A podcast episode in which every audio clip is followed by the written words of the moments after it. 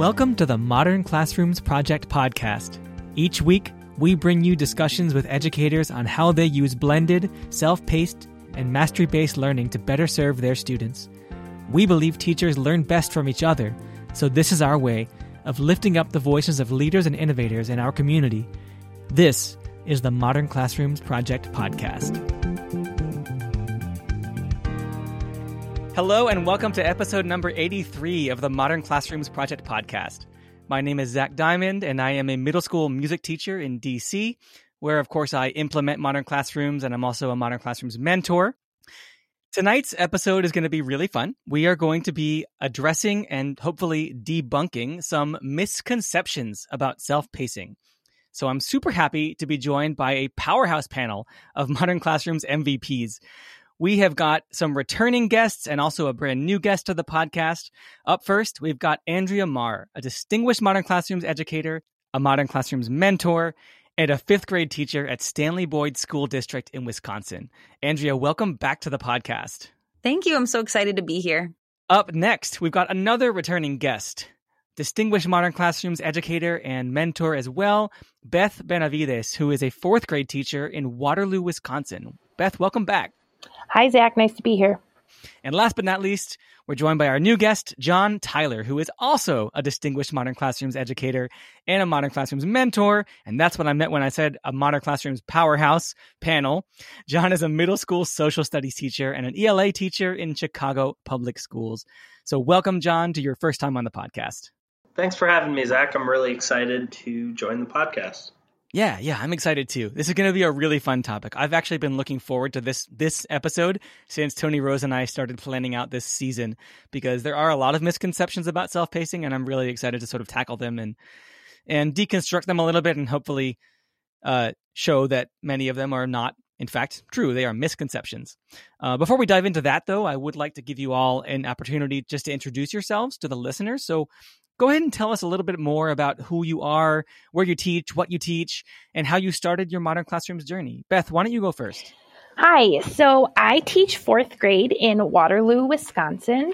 Um, I started looking um, into, I first heard Kareem talk about self pacing and the Modern Classroom Project in spring of 2020.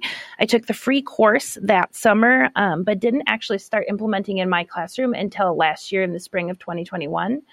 Um, then I started this school year implementing in math, and then recently started some um, elements of the model in social studies and reading because um, I teach all subjects. And it's been really exciting to see it in action in my classroom. Yeah, I bet. That's awesome. Andrea, how about you? Why don't you go next?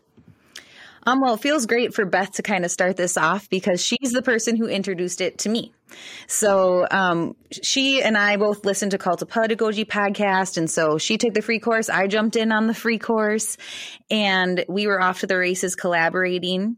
I implemented it fully this year, specifically in math. My goal was just to like rock star it in one subject at a time. I do teach everything as well, so I teach fifth grade in Wisconsin as well. And um, I've loved it. I've loved every second of it, and I haven't looked back. I've gotten my team on board with it, and we're gonna just we just keep diving in. I've implemented it a tad in writing. Um, next year, my goal will be to do it in reading, but I've loved, loved, loved being a mentor. Um, my mentees have been amazing, and it's been so fun collaborating with everyone and just being a part of the modern classroom family and just the welcoming environment. Yeah, no, I completely share that enthusiasm both both of you. I mean, it's been amazing, and I I, I will never look back. Now I'm teaching this way forever, so I totally uh, re- that resonates with me. John, how about you? Tell us more about yourself. Yeah, thanks. So, as Zach mentioned, I teach at Tarkington Elementary on the south side of Chicago, seventh grade social studies and ELA, specifically writing from that ELA standpoint. And my modern classrooms journey, I can actually pin it to a date. It was November 8th, 2020, because that was when episode 158 of the Cult of Pedagogy podcast came out. And I remember I was just so discouraged with remote learning and all of the things that came with that.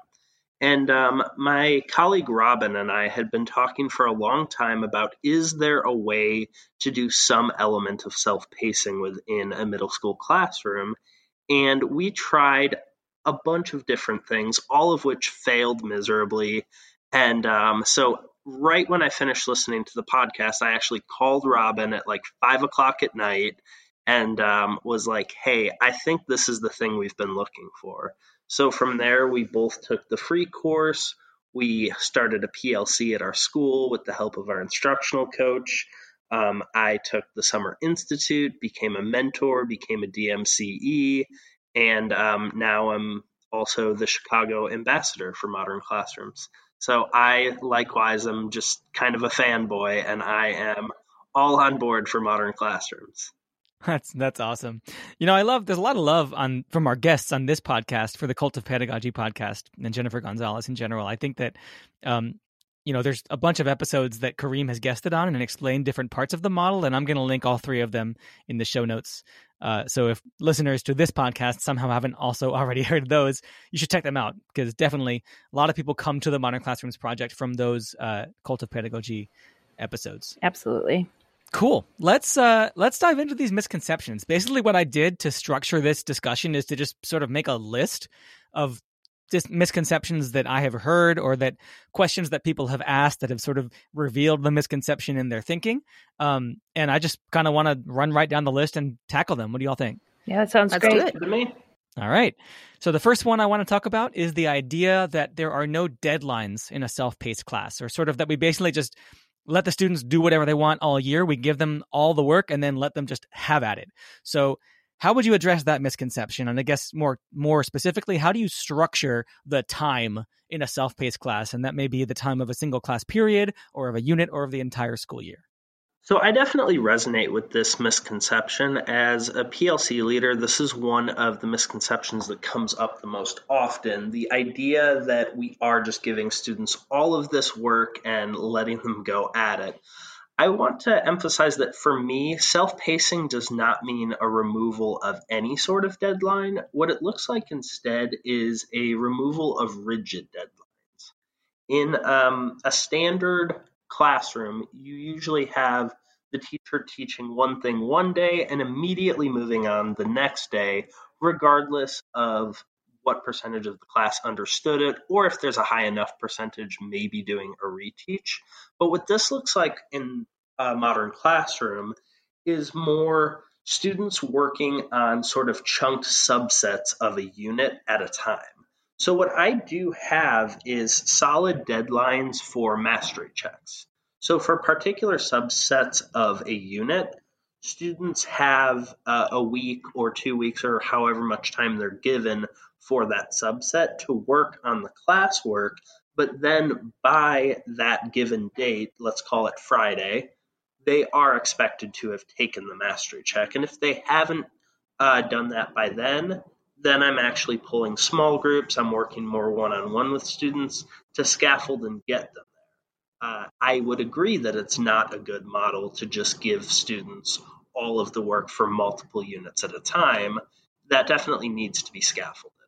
Yeah, yeah, totally. This you mentioned that this is a very common misconception, and it's the first one that I thought of. It's why I put it first. Uh, and yeah, one hundred percent. Building in those structures is is part of how you make self pacing work. It's not just sort of a free for all. Yep. Exactly. Yeah, absolutely. Um, I think that for me, the self pacing comes within a unit, and so um, talking specifically with math because um, I've been doing the model with math the longest. Um, I still give summative assessments. Um, that are separate from my mastery checks. And the summative assessments typically have a, a, a hard date.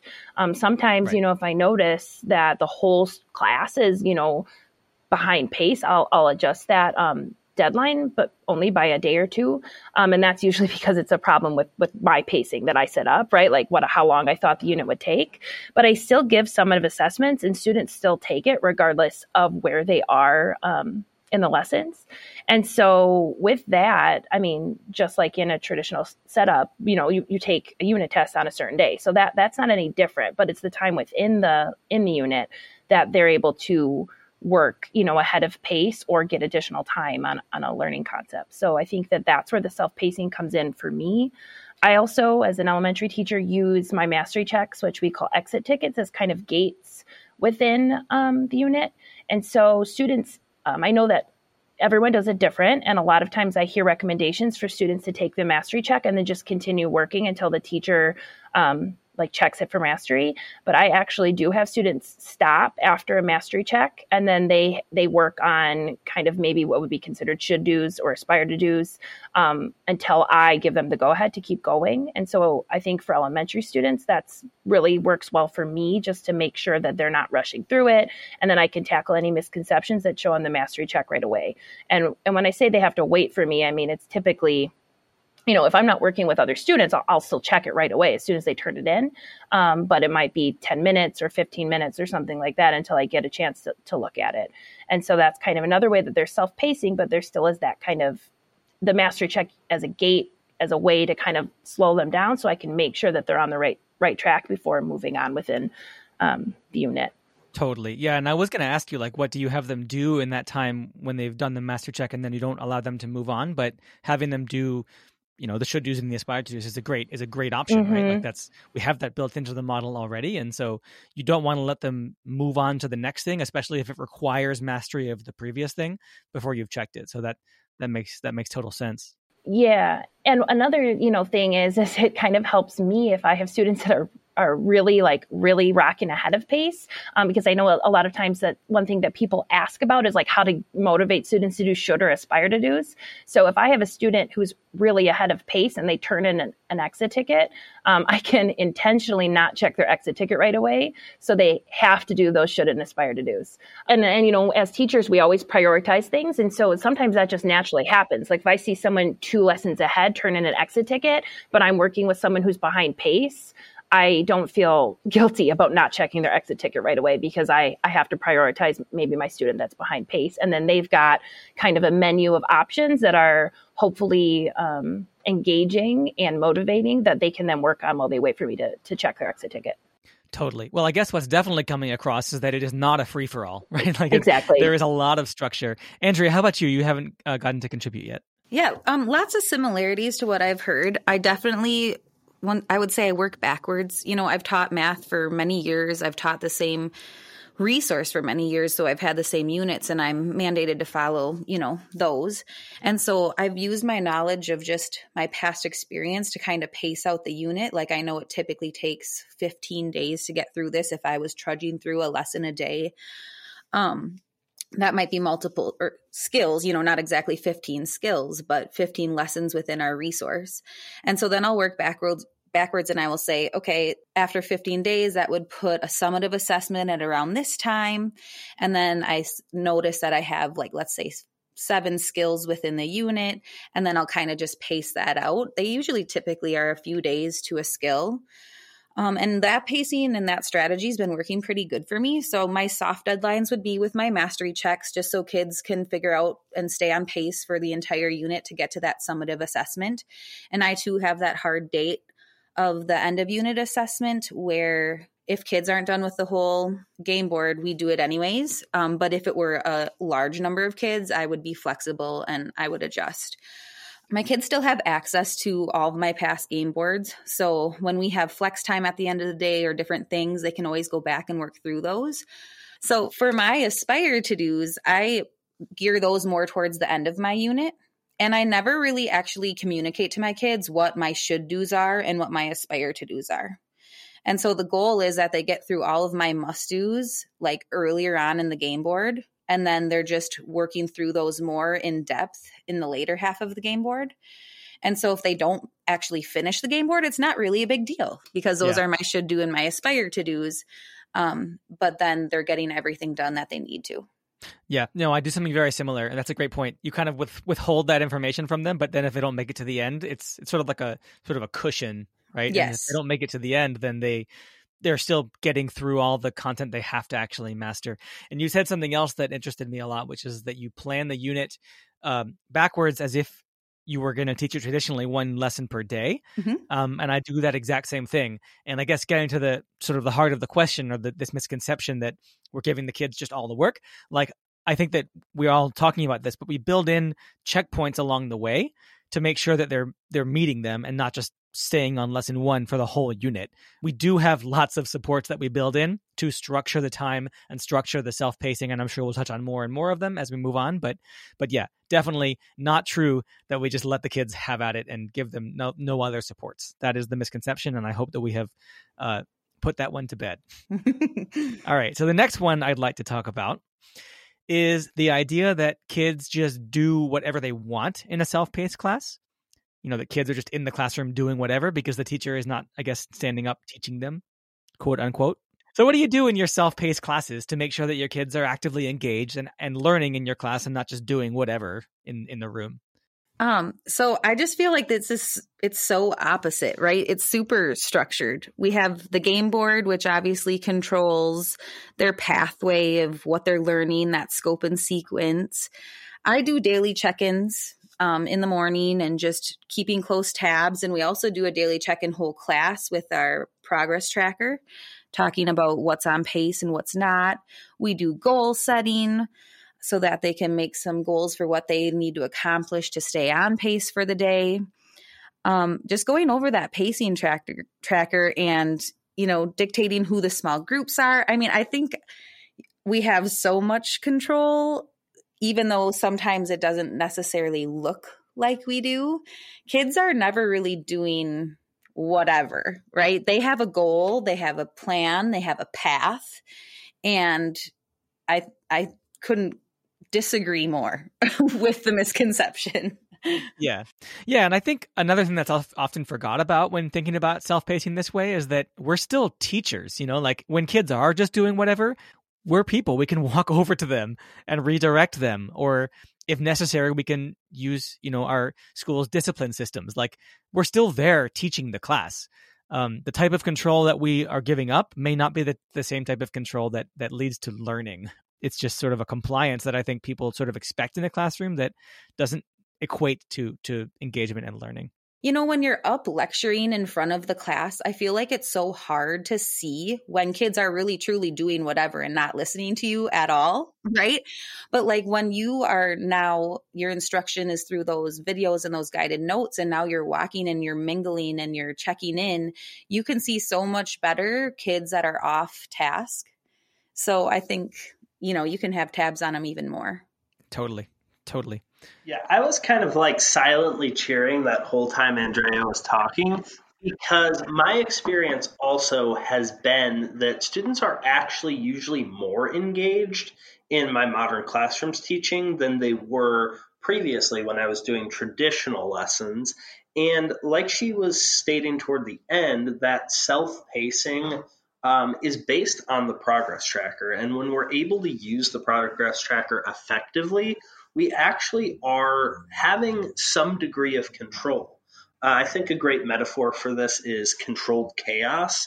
You know, when we walk into, when someone walks into my classroom, they're not going to see everybody working on the same thing at the same time at the same voice level, but they're more likely to see students actively engaged with the work because the model itself lends itself to uh, students being productive because I don't have the student who was absent two days last week saying, Well, I can't do this assignment because I don't have the requisite knowledge. Instead, they're able to pick up where they left off.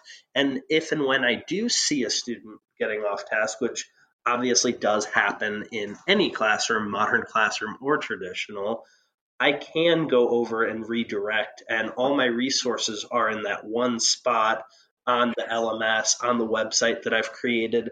And so I can say, okay, you're confused on this concept. Here's the instructional video I created. Why don't you rewatch this? Or, you know, in order to do this assignment effectively, you're going to need to open your book or you're going to need to have this resource open to you. And again, like Andrea said, when you're in front of the classroom, kids can look very compliant by just sitting there at their desks with their eyes on you, but we don't know what's going on behind their eyes and their heads. And so when I'm actually walking around, I can note which students I've seen making progress and which ones I haven't. I think sometimes people focus more on that chaos, but they don't recognize the level of control that actually is there. And the the level of learning. You know, I guess the the chaos will look different depending on what grade you teach. All, of us teach elementary or middle school, so we don't have high schoolers who probably aren't quite as chaotic, but like the the chaos does not mean that they're not learning. It does not mean that they're not engaged with the work. And and like you said, like we can walk over to the kids, we can sit down with them, we can you know, Tony Rose and I were talking on the last episode about how when visitors come into modern classrooms, the teachers can sort of walk away from the class for a minute and it runs itself while the teacher talks to the visitors. But when there aren't visitors, we can dedicate that time to the students, like one student. You know, if a student needs our help, we can sit down and help them for five minutes and get them back on track. Right, Zach. So I noticed what you said was that just because it looks a little chaotic doesn't mean students aren't learning.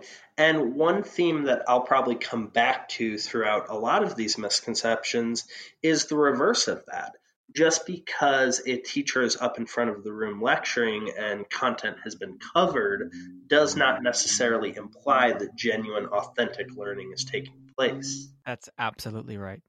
100%. I've been like bobblehead nodding this entire time while everyone else was talking.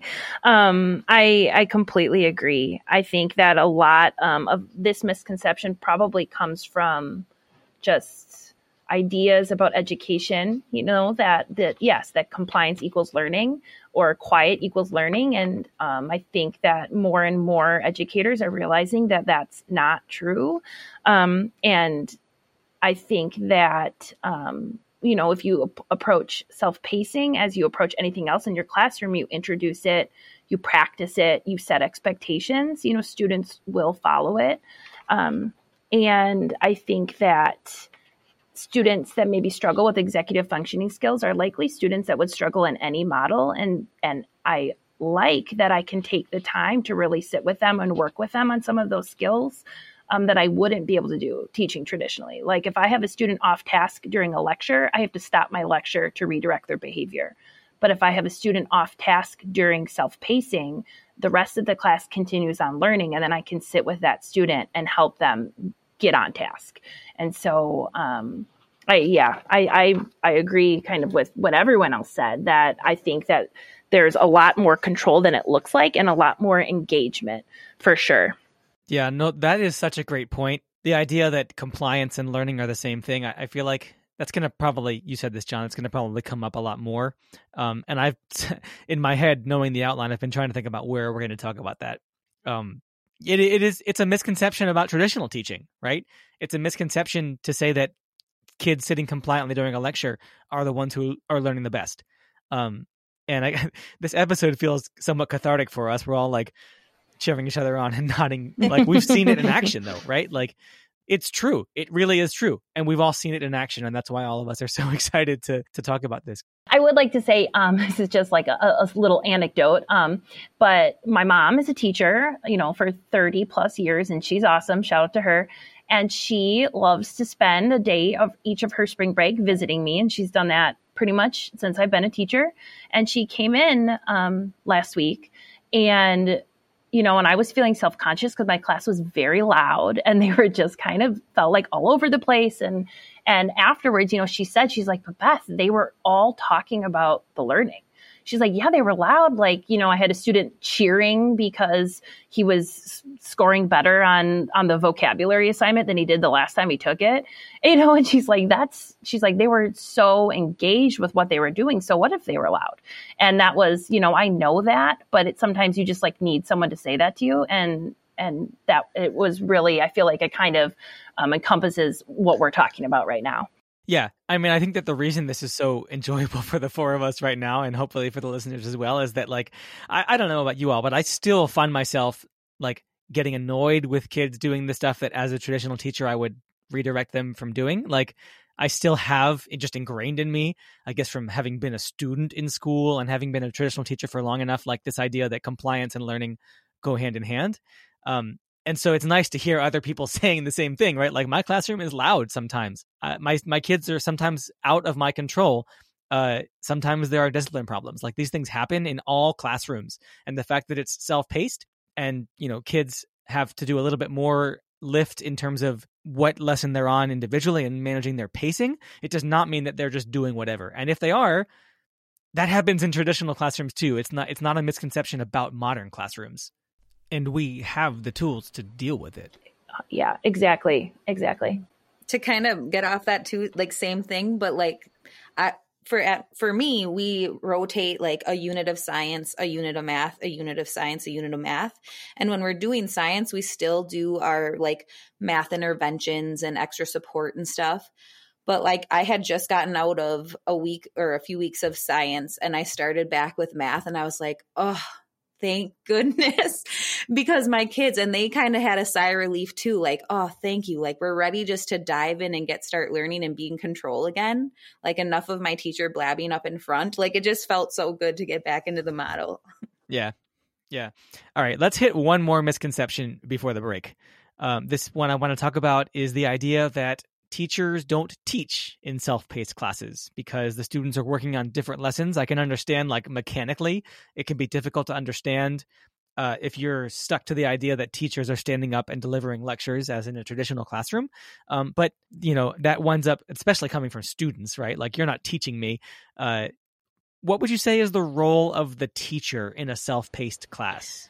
Um, I think that in this, in the model allows me to do double the work. So I'm still teaching um, direct instruction through the videos, but then I'm also able to walk around and check in, help with practice, address misconceptions, all of those things that in a traditional setup, I, I could only do one or the other. So um, I think that again, this is more may- maybe speaking to education in general, right? Just the the idea that I don't have to be lecturing to be teaching.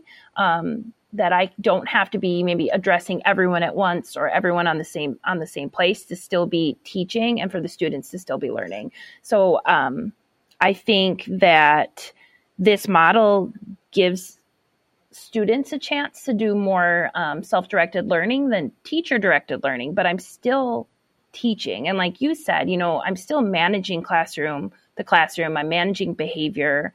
I'm meeting with students. It's just concurrent with the direct instruction that might typically be given during more of a lecture style classroom. Yeah. Or in a lecture style classroom. Yeah, yeah, totally. I mean, there's so much more to the job of teaching than standing in front of a classroom and talking. There's so much more. And we still do all of it, right? We still do a lot of it and more because we have more time to go off of that, yeah, I was just thinking, you know, we are always wishing we want more time, we want more hands, we want more of everything. And I, when I was reflecting on this question a little bit, one little word that came to me was like puppeteer. I feel like a teacher is just like behind the scenes, kind of just like slowly controlling the show, you know? Like kids still have that voice and choice, and they're still like learning, but, you know, ultimately, we're the one picking the practice activities, the aspire to do activities, creating the content, right? That's a huge part of it is creating the content. I wouldn't feel as comfortable with the model if it wasn't me making the videos. Like I know exactly what they're learning and how they're learning it. And the thing I enjoy the most is in this role, I get to look at data and be responsive because you know, I feel like I'm definitely not like a flip open the teacher's manual. What are we teaching today? And then what are we teaching tomorrow? Like, that is not my teaching style. I like to be responsive, and this model gives you so much data that you can just like immediately know I need to do this. And sometimes I do it in the middle of the math block, and sometimes I wait for the next day but it's really comforting knowing that I'm making an instructional decision based off of in time data that I'm seeing with my kids. I think that this misconception really comes down to a misconception about what a teacher is and what a teacher does. And so I actually wrote down, Zach, what you said. There's so much more to teaching than standing in front of a room and lecturing because in a more traditional model, that would be a heavy percentage of what I would be doing is standing in front of a room and lecturing. Not to mention as well that when I give live lectures, there are times where I'm spending more time redirecting behavior to make sure everyone's paying attention rather than actually delivering content.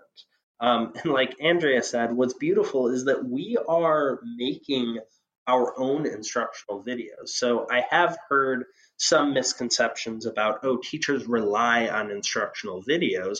But no, that's actually us making those instructional videos. And one of the things I love about that is that if I make a five minute video, that is five solid minutes of content delivery, as opposed to if I'm giving a lecture in front of the room, I might spend 10 minutes and only give four or five minutes of actual instruction because I'm interrupted by kids needing to go to the bathroom and kids playing around in the back of the room or maybe doodling instead of listening. And when I think about why I became a teacher, for me, it's all about working as directly with kids as possible. And so by being able to clone myself with these instructional videos, I am responding to that data like and uh, Andrea said, and I'm actually able to go pull a small group of kids or um, check a student's work and give them some feedback in the moment rather than them turning in an assignment and getting a grade a week, two weeks later uh, with no opportunity to revise. So, in some ways, I'm actually doing more teaching.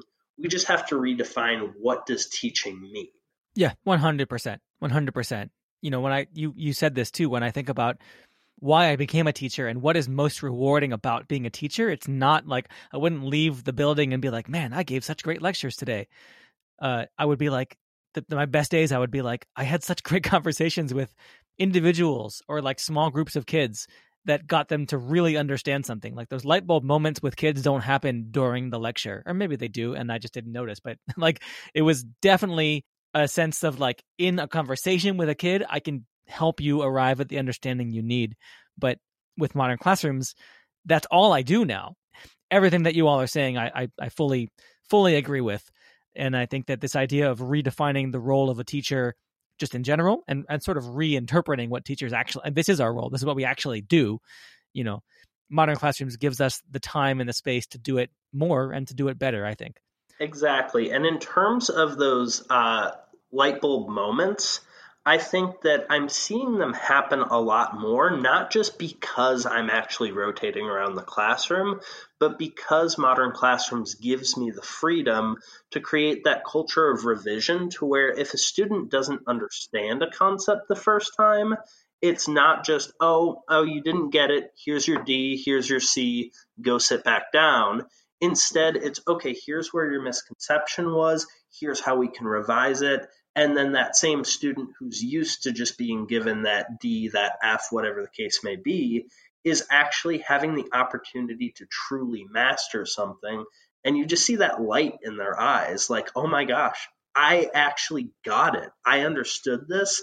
I got, for all intents and purposes, an A, and I get to move the block on my progress tracker. Absolutely right.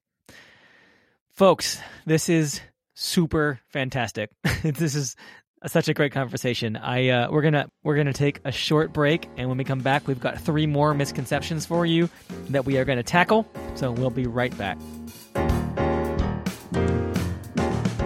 Hi, everyone. It's Kareem here from the Modern Classrooms Project. I just wanted to share some exciting news about our big virtual summer institute this summer, the summer of 2022.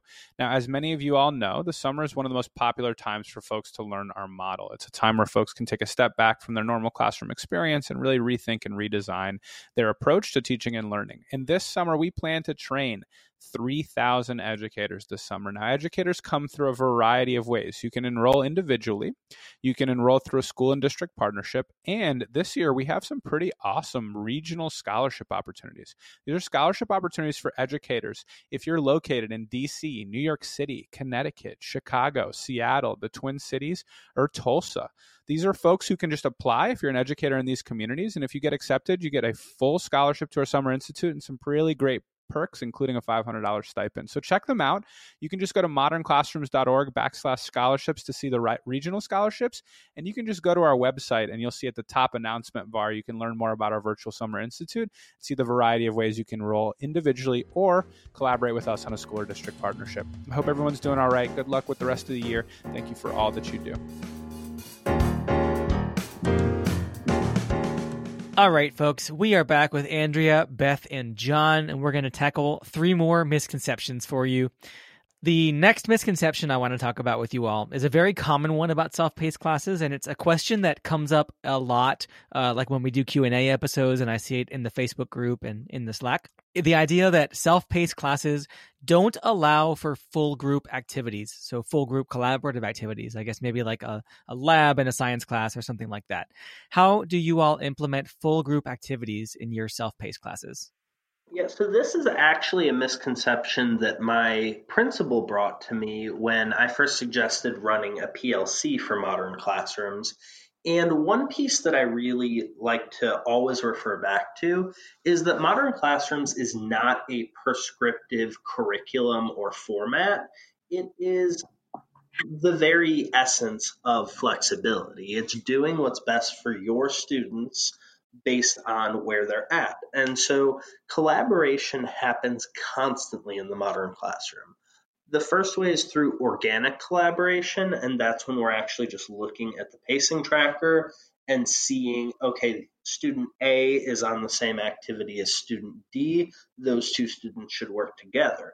But on a whole class level, activities can also be planned with a self pacing element in mind but that hard deadline, like I said uh, on one of the earlier misconceptions, I still have that hard deadline. And so, like, currently, I'm teaching kids a book called Enrique's Journey by Sonia Nazario.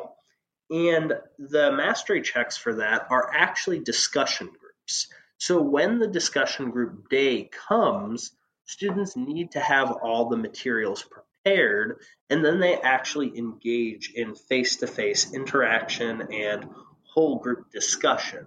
Um, now, of course, there's that element of helping students who are behind sort of proactively get to where they need to be so that when that whole group activity does come, they're ready and prepared with all of those materials. But you can absolutely plan whole group activities um, and in some ways, it's almost more conducive to that because those students who might struggle a little bit, they have those must do items done. And so they can still participate in the discussion. And maybe some students who are ahead of pace have done the should do and aspire to do prep lessons. And so they might have more content to bring. But still, those students who uh, were stuck on the must do are still able to participate in that discussion that whole group activity and um, do so in a meaningful way. And then the last piece I'll mention is that I definitely do whole group reteach of misconceptions when I find them appropriate. Uh, even just today, I had students working in discussion groups, and I recognized that there was a particular question that a lot of students struggled with. So at the end of class, I stopped maybe five minutes early and did a whole group reteach. So that's still going on. It's just that whole group instruction is not the main crux of my instruction. Yeah, no, and you made a really great point at the end there about uh, just whole group reteaches, which is not something that I thought of in the context of this question. Which, like, I was thinking more about those really very formalized full class activities, but that's a great one. Like, just in the moment, you don't have to do it at the end of class either. Like, uh, if I at the beginning of class, if my students are all working on the same thing more or less and a bunch of them are having the same problem, I will actually stop the whole class and say, please close your computers. My school is one to one. They all have Chromebooks. So I'll, I'll, I'll, pull their attention to the front and I actually will deliver a very short little lecture to address the questions that lots of kids are asking me. Like you can totally do that. And like you said, there's nothing proscriptive or, or like set in stone about a modern classroom. Just because we're our self-paced model doesn't mean that you can't do that that's part of the self pacing, and I think it's also part of the learning, right? To help the kids uh, really be as successful as they can on on the activities that they're doing. Great points. Great points. Yeah, I I hundred I agree with everything that John said. Um, so I still do whole group every day almost um, as a, a whole group mini lesson, but it's only about five minutes, and I can make it very specific to the needs that I see of my students because the actual content that I'm delivering from my curriculum is happening in the videos. So that's the first thing is that I, I still pretty much do a whole group lesson every day. Um, the second thing that I've started doing in math is incorporating a whole group hands on activity as an anchor activity at the beginning of every unit. So, kind of a creative way to preview the concepts that we're going to be talking about, allow students to do some kind of more fun things. It's usually maybe art based or group based or something just to get them thinking about the concepts that we'll be learning. And then I also will do whole group um, kind of games periodically throughout the unit. Um, my school is about um, has about 20% of students that um, speak a language other than English at home, and so vocabulary acquisition is something that my school is really focused on. And so I'll do a Blooket or a Gimkit or something like that regularly. I would say at least every week where we're using the vocabulary words from a unit in kind of a game based way. And everyone's doing that regardless of where they are in the unit. So those are some ways that I still incorporate whole group um, activities, even with the self pacing structure. Awesome. Yeah. And you can totally do that. You can totally do that. There's nothing stopping you. Nothing stopping you. Um, I don't have too much to add. They covered pretty much everything I was going to say. I do my full group is typically some type of spiral review at the beginning of the block. Um, I will do the like intervention lesson or a whole group reteach, really, you know, minute, try to keep it mini lesson. And I will also do the game thing as well. But, you know, the opportunity is there for full group activities. I think the biggest part is just communicating to kids when that will be and having the scaffolds in place so that they can be ready for it. Yeah, and you know, one thing I do want to add here is going back to what John you mentioned quite a while ago um, about the uh, sort of assumption that in a traditional classroom, the fact that the teacher teaches the content means that the kids learned it. Uh, that assumption, I think that like if you come to the to the structure of a class and then say maybe all the kids won't be ready for the full group activity, you know, like how will you know? Um, I would say that that same argument applies in a traditional classroom right? Except that here we can proactively make sure that they are ready by building in that buffer time that that you mentioned uh, i think beth and then you know addressing students who are behind before we get to the collaborative or full group activity and so we shouldn't assume that just because the teacher has taught the lessons the kids all have learned it and i think that this this uh, this model really allows those full group activities to really shine because we do get to make sure that every kid needs or has what they need when they get to the the full group activity. So definitely, uh, Andrea, like you said, very much possible and very much uh, a part of most modern classrooms that, that I've been acquainted with, um, and certainly mine as well. So let's move on to this next misconception.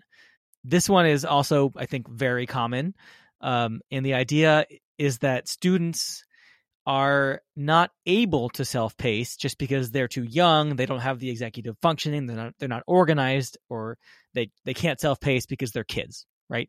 Um, that's something that we hear a lot and i would like to hear how you all respond to that.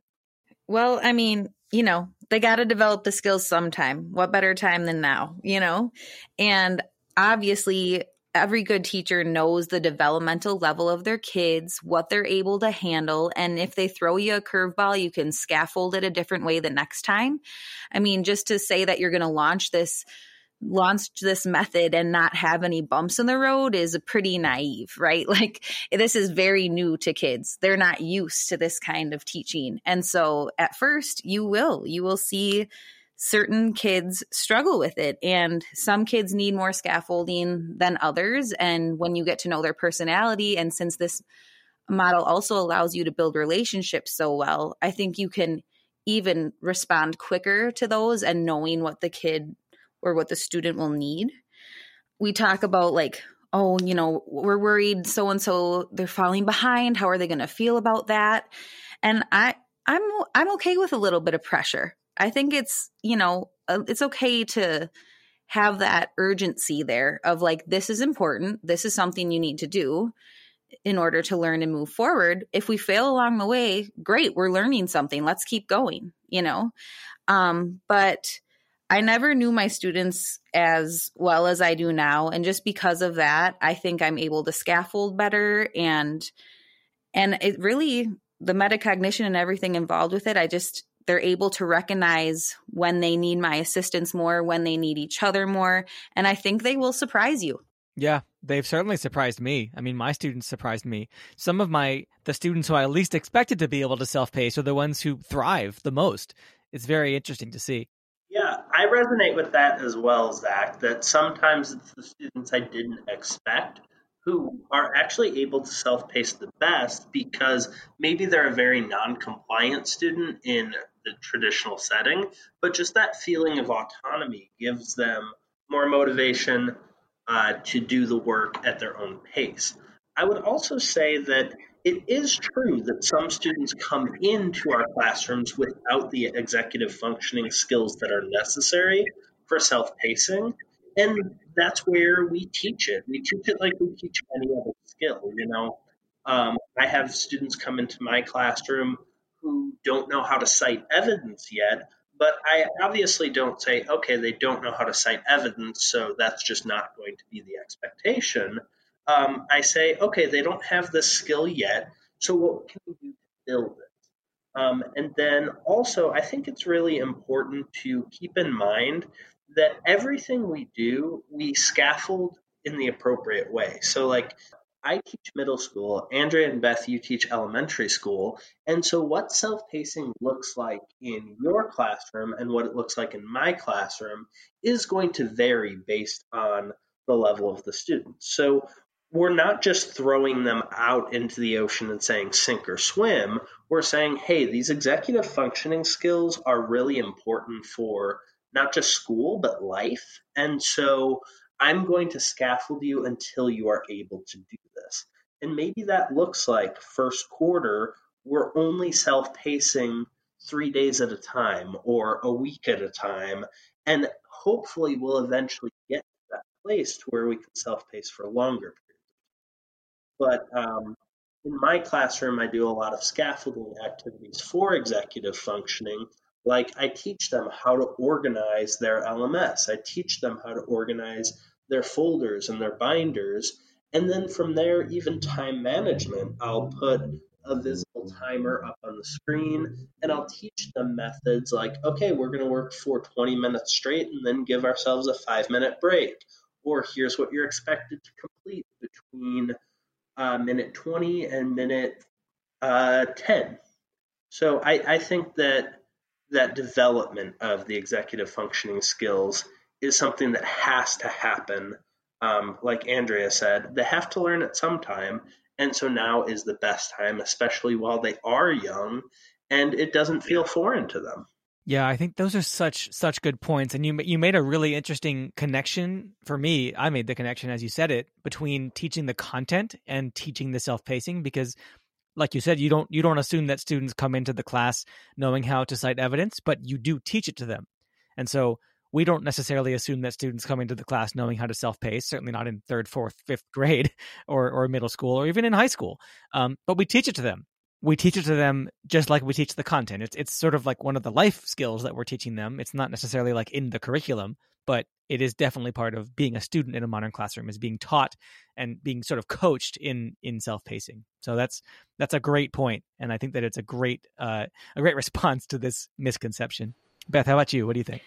Um, yeah, I think that executive as as everyone has said executive executive functioning skills are so important. And i think um, I, I, again i agree that what that looks like at each level is going to be different and even within my class. So i have some students who are still working on on organization and time management and self-control. And for them i might say to them you're going to watch this video and then you're going to come talk to me right and then they'll come talk to me and I'll be like, great, you did it, good job. Now go on to the practice. And so for them, the self-pacing is really is really like are you starting the video and finishing the video and able to move on? And then with other students, you know, they've got it and they're able to get out their materials and just get started and, and go through it for the whole day or the whole lesson without having me to scaffold and help them.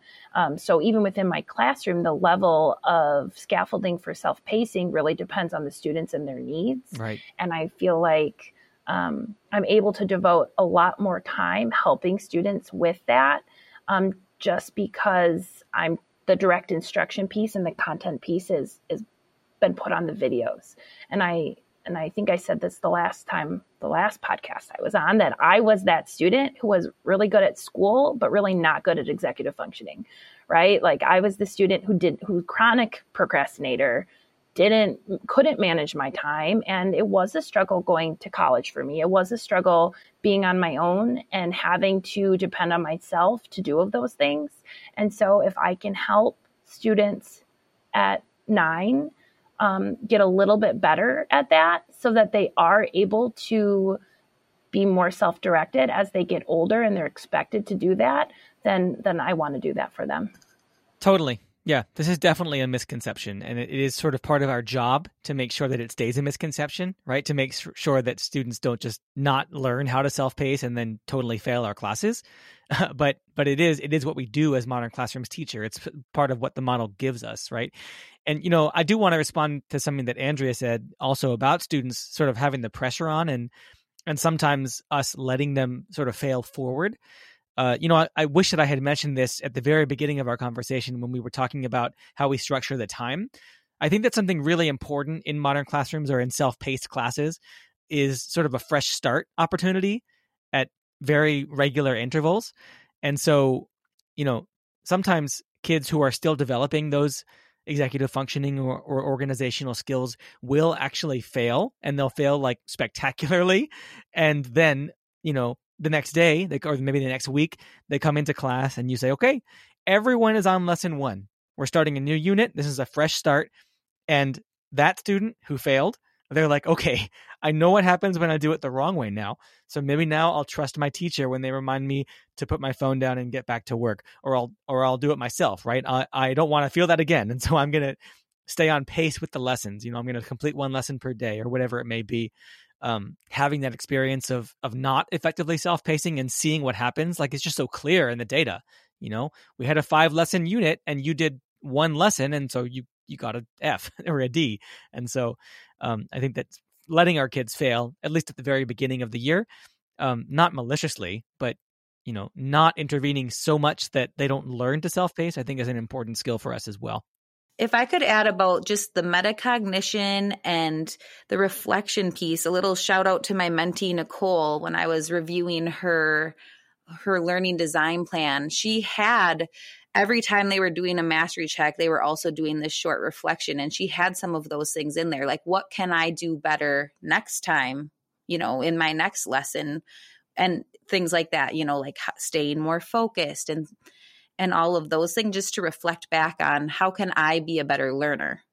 Yeah, I, I wanted to just to talk a little bit about reflection as well. Um, just the idea that when students do have that fail, and you're saying fail forward, and I love that, um, I've noticed a lot more um, good conversations between students and with me, um, kind of based on what they're observing about themselves. So, you know, they yeah. might say, you know, a friend might ask them to work with them, and they might be like, no, I think like I've heard students say, I, I, think we talk too much or I'm getting off task. I need to do this, you know, and that is not a conversation that I, I think naturally comes up. Um, maybe with other models of instruction, or I can have conversations with students and say, I notice you're behind pace. Like, what can we do? And they might say, Oh, I'm think I'm getting distracted on YouTube and I need to stop doing that. And it's, you know, it's coming from them. And so the level of reflection that can come from that, um, I think is awesome. Yeah. Yeah. I've had that very conversation with some kids. Some kids are very self aware, like they're very reflective and they're like, oh, I am, I'm getting off track. I need to get back to work. And it's, it's very funny to see and very, uh, very sort of promising, you know, to see that the model is working like that. For sure. All right, so let's move on to our final misconception. So this one's actually kind of related to the the previous question about collaborating, but I want to talk more about uh, John, what you were sort of getting at with your response to that question, which is the organic collaboration. And um, this this misconception, I think, is that students who are self pacing they can't collaborate, they can't work together because they're all working on different lessons at the same time, which might be true. Um, but I do think it's a misconception that kids don't collaborate in a modern classroom. And I don't mean those big collaborative activities now. I'm talking about the sort of day to day, minute to minute kids just talking to each other sort of collaboration. Um, how do you all get your students to collaborate in that sort of organic way?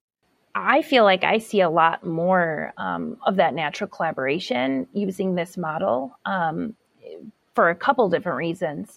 One, I think I share a a public pacing tracker with students, and they're very motivated to stay on pace with their friends.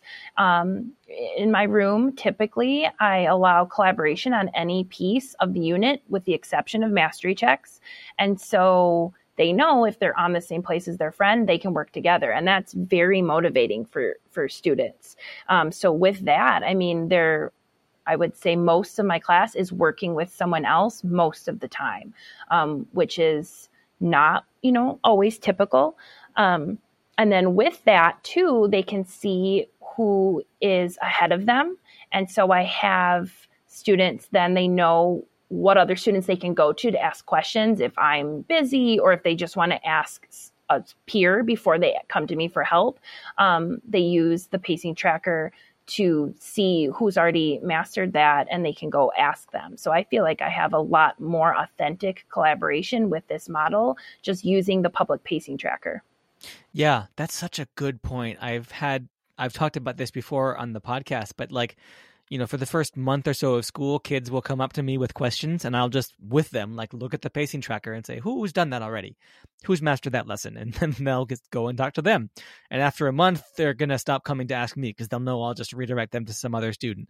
And it totally works. Like now, you know, it's the end of March and kids just look at the tracker and they don't even ask me anymore. Um, it happens organically. Totally. Great point. Great point. Um, I would say in my classroom, it definitely is the culture. Like I've noticed, and maybe it's just my group of kids, but they they really seem to love to work with each other, and they will reach out to each other before they reach out to me. It's like they are very confident asking someone else and they almost see each other as experts like hey they're doing the same thing as me they can help me with this um, i also use the progress tracker language I use that goes along with that would be like you can work with anyone in your lane or higher. And so they look at that progress tracker and know who they can reach out to for help or who they can work with on that journal page or on that video and guided notes or whatever. Um, collaborating is always on the table. They know they can always be working with a partner, except for on our mastery checks when I think about those kids where some kids, they just naturally want to collaborate, maybe they have a best friend in the class, or maybe they're just a social extrovert and they have no problem. I do have some kids who are a little more introverted and they would prefer to work by themselves. And they tend to want to reach out to me. I think they have comfort with the fact that like I'm more accessible now, you know, like as the teacher and I'm around, like I'm accessible to them and they can kind of lean towards me and collaborate with me if they need me.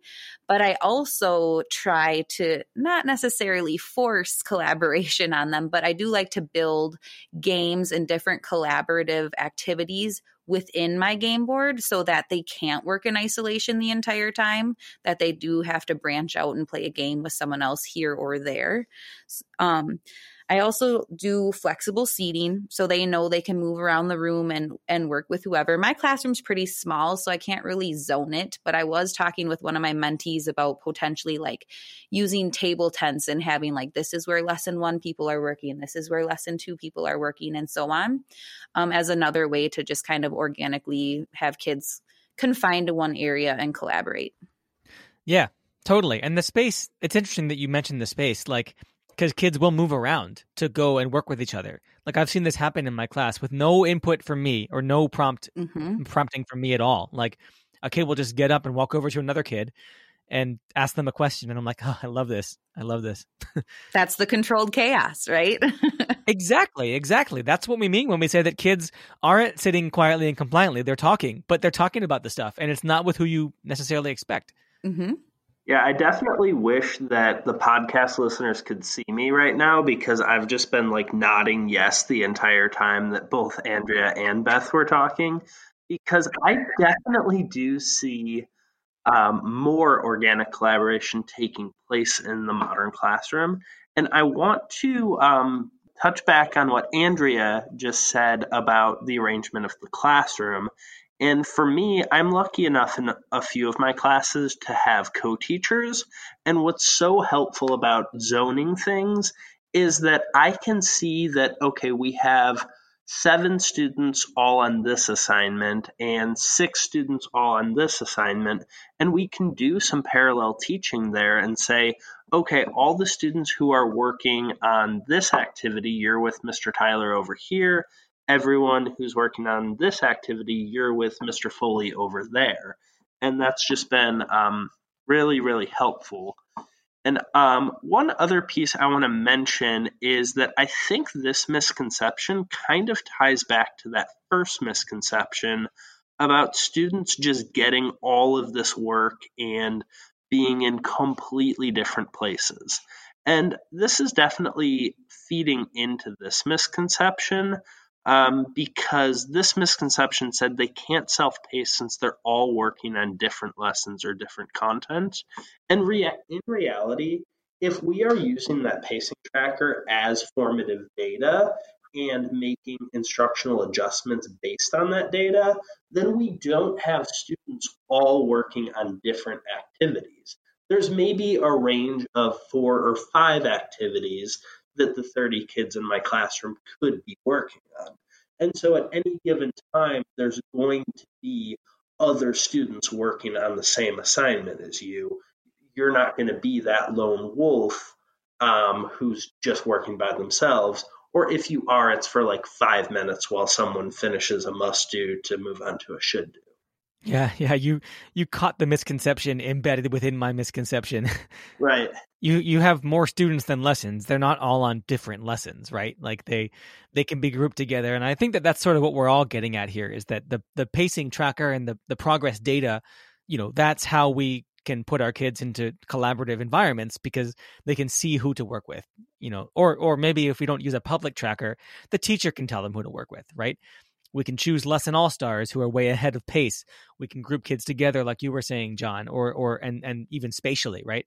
Um, or the kids can look at it themselves if it's public and projected or, or displayed in the room, and they can figure out who to work with. So that piece of a self-paced class provides the the key to this problem, the solution to this problem, and it takes it above and beyond. I think what we would get in a traditional classroom if we were assigning partners or or even just expecting kids to try and ask each other questions, um, because it's it becomes part of the class culture andrea. I think you were you were mentioning that like it's just part of how the class runs now and so definitely definitely a misconception uh not true.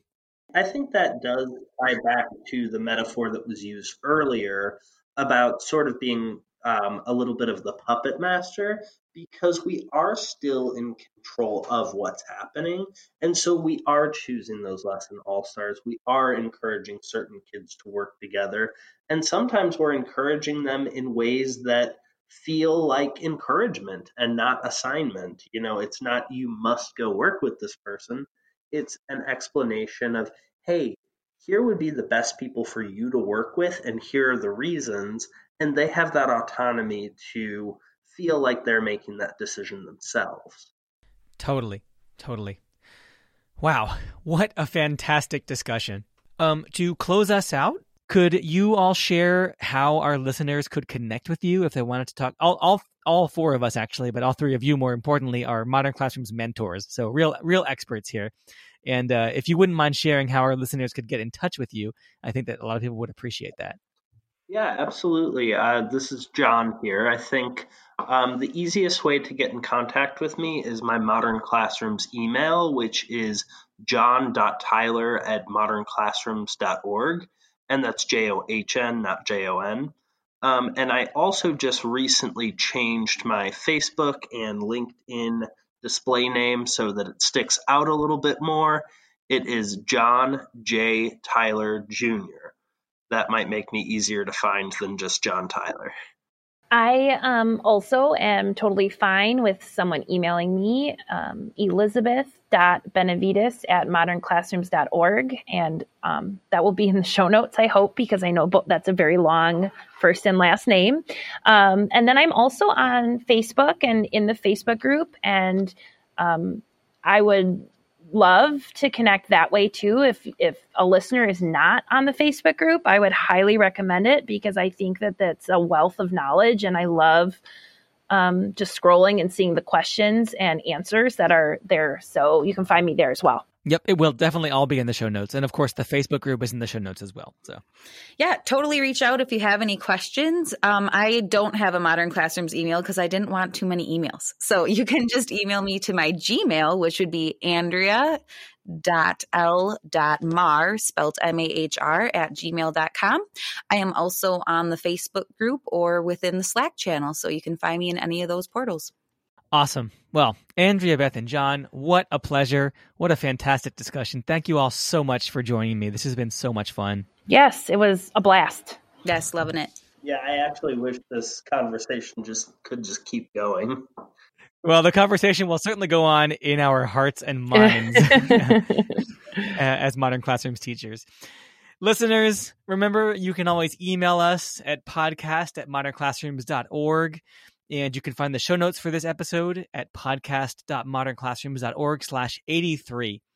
And of course, this episode's recap and transcript will be up on the Modern Classrooms blog on Friday. So you can check back uh, to, at the show notes here or um, on the blog itself if you're interested in checking those out. But otherwise, thank you all so much for listening. Have a great week, and we will be back next Sunday.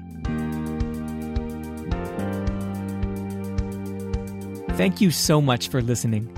You can find links to topics and tools we discussed in our show notes for this episode. And remember, you can learn more about our work at www.modernclassrooms.org, and you can learn the essentials of our model through our free course at learn.modernclassrooms.org. You can follow us on Twitter, Facebook, and Instagram at Modern Class Proj, that's P R O J. We are so appreciative of all you do for students and schools. Have a great week, and we'll be back next Sunday with another episode of the Modern Classrooms Project podcast.